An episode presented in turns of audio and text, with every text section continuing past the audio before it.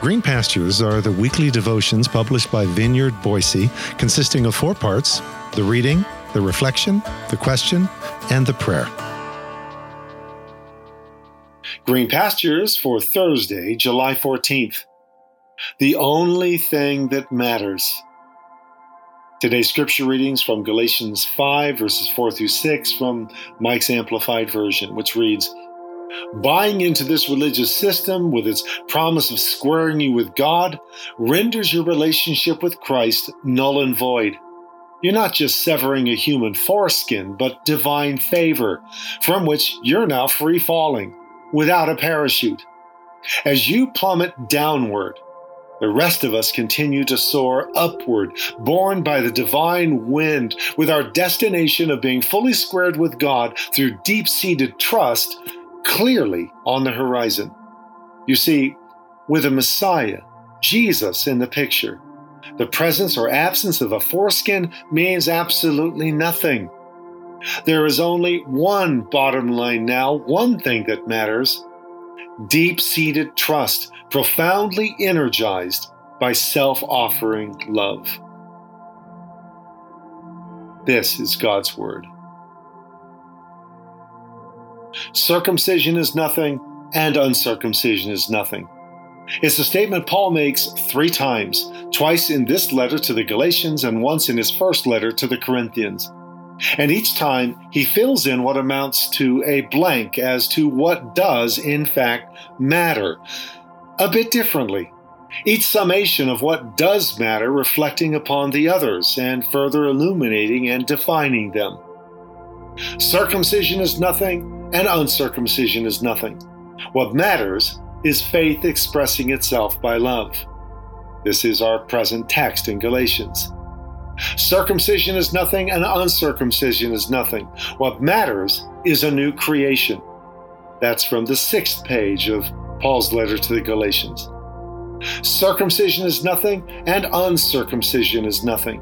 What matters is keeping God's commands.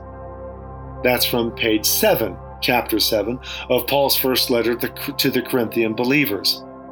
This, of course, is a summation fully endorsed by rule lovers and legalists everywhere, even as it's quickly passed over by the rest of us who are left scratching our heads because we're so done with a rule based and driven existence. And we thought Paul was too, because that's like the whole point of his letter to the Galatians, isn't it? Now, as a follow up reading today, I'm going to suggest you give a listen to the entire paragraph in that letter to the first, you know, First Corinthians, where Paul makes this statement, because it's all exceedingly pertinent. But for now, line these three summations of what does matter side by side and allow them to shed light on each other. What matters is keeping God's commands. What matters is faith expressing itself by love. What matters is a new creation. Andy Crouch, in his book, The Life We're Looking For, defines a human being as a heart, soul, mind, strength complex, a definition flowing out of the great commandment to love God with all our heart, soul, mind, and strength.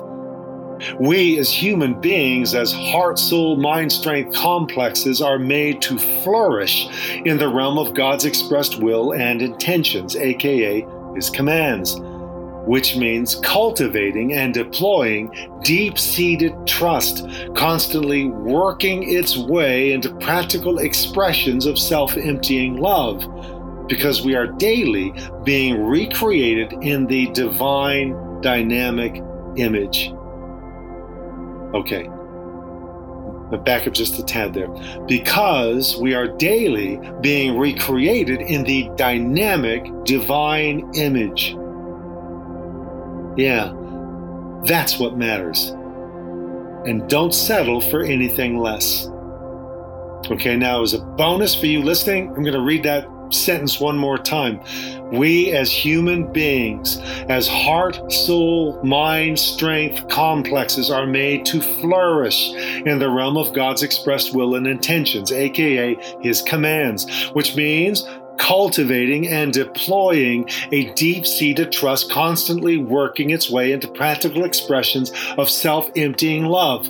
Why? Because we're daily being recreated in the dynamic image of God Himself. And yes, that's what matters. It's so much more than keeping rules. And so don't settle for anything less. And beware of all who insist that you need more, that more generally being supplied by them. All they need is your credit card number. And in the case of the Galatians, your foreskin, followed by your freedom. Now, here's that full paragraph from 1 Corinthians 7, verses 17 through 24. Hear it carefully. So crucial for us on so many currently relevant levels. Paul writes, And don't be wishing you were someplace else or with someone else. Where you are right now is God's place for you. Live and obey and love and believe right there. God, not your marital status, defines your life. Don't think I'm being harder on you than on the others. I give this same counsel in all the churches. Were you Jewish at the time God called you? Don't try to remove the evidence. Were you non Jewish at the time of your call? Don't become a Jew. Being Jewish isn't the point. The really important thing is obeying God's call, following His commands.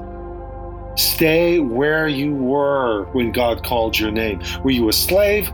Slavery's no roadblock to be- obeying and believing. I don't mean you're stuck and can't leave. If you have a chance at freedom, go ahead and take it. I'm simply trying to point out that under your new master, you're going to experience a marvelous freedom you would never have dreamed of. On the other hand, if you were free when Christ called you, you'll experience a delightful enslavement to God that you would never have dreamed of. All of you, slave and free both, were once held hostage in a sinful society. Then a huge sum was paid out for your ransom. So please don't, out of old habit, slip back into being or doing what everyone else tells you. Friends, stay where you were called to be. God is there. Hold the high ground with Him at your side.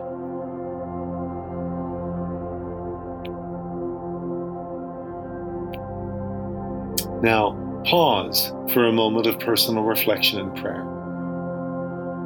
How would you define the bottom line of what it means to follow Jesus? How does that compare to the actual bottom line you see us typically practicing within the religious domains of Christianity? What is your bottom line purpose in life? Where can you find it? Lord, you have broken the chains. You have set the captives free. You have set the prisoners free from gloomy cells. You have proclaimed the year of your favor as the blast of Jubilee's trumpet reverberates still. And yet, how we may linger still in bonds of doubt and ruts of dysfunction and self imposed chains of our dead end routines. Close the gap between proclamation and realization in me, in us Shine your light in this cell, slip off these chains anew. As I pass through iron. Okay, as I pass through great iron gates opening to me of their own accord, and I step in, out and ah, shine your light in this new cell. Slip off these chains anew. As I pass through great iron gates opening to me of their own accord, and I step out into the street, thenceforward and forever free through your Spirit with, upon, and in us. Amen.